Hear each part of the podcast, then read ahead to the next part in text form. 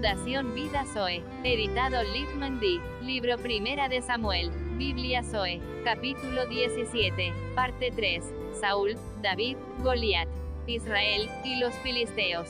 La disciplina de Dios con Israel. Guerra contra los filisteos. David mata a Goliat por la fe.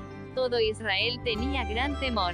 Las armas de David, su confianza en Jehová, cinco piedras lisas y su onda. Y tomó su callado en su mano, y escogió cinco piedras lisas del arroyo, y las puso en el saco pastoril, en el zurrón que traía, y tomó su onda en su mano, y se fue hacia el filisteo. Y el filisteo venía andando, y acercándose a David, y su escudero delante de él. Goliat no pudo ver que David está con Dios como el Gibor. Y cuando el filisteo miró y vio a David, le tuvo en poco, porque era muchacho, y rubio, y de hermoso parecer. Goliat mira a David naturalmente, y dijo el filisteo a David, soy yo perro, para que vengas a mí con palos. Y maldijo a David por sus dioses. Dijo luego el filisteo a David, ven a mí, y daré tu carne a las aves del cielo y a las bestias del campo. El poder de la fe en Jehová. Entonces dijo David al filisteo, tú vienes a mí con espada y lanza y jabalina, mas yo vengo a ti en el nombre de Jehová de los ejércitos, el Dios de los escuadrones de Israel, a quien tú has provocado.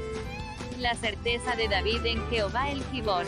Jehová te entregará hoy en mi mano, y yo te venceré, y te cortaré la cabeza, y daré hoy los cuerpos de los filisteos a las aves del cielo y a las bestias de la tierra, y toda la tierra sabrá que hay Dios en Israel.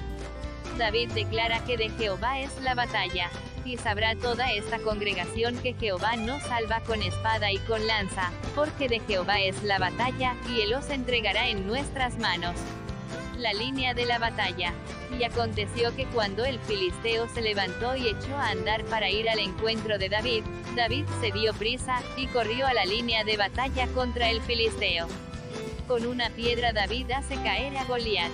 Y metiendo David su mano en la bolsa, tomó de allí una piedra, y la tiró con la honda, e hirió al filisteo en la frente.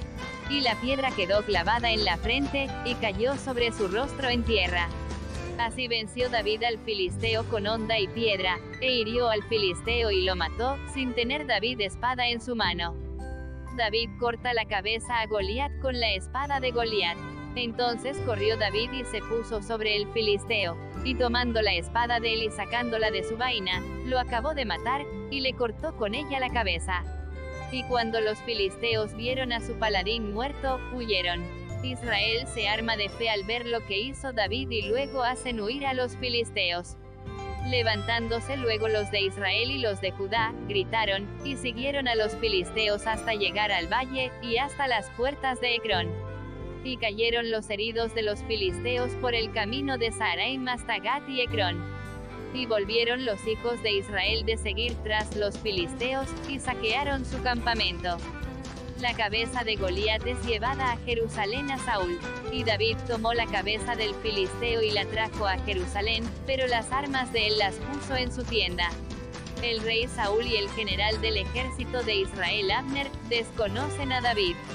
Y cuando Saúl vio a David que regresaba de encontrarse con el filisteo, dijo a Abner general del ejército, Abner, ¿de quién es hijo ese joven? Y Abner respondió, vive tu alma, oh rey, que no lo sé.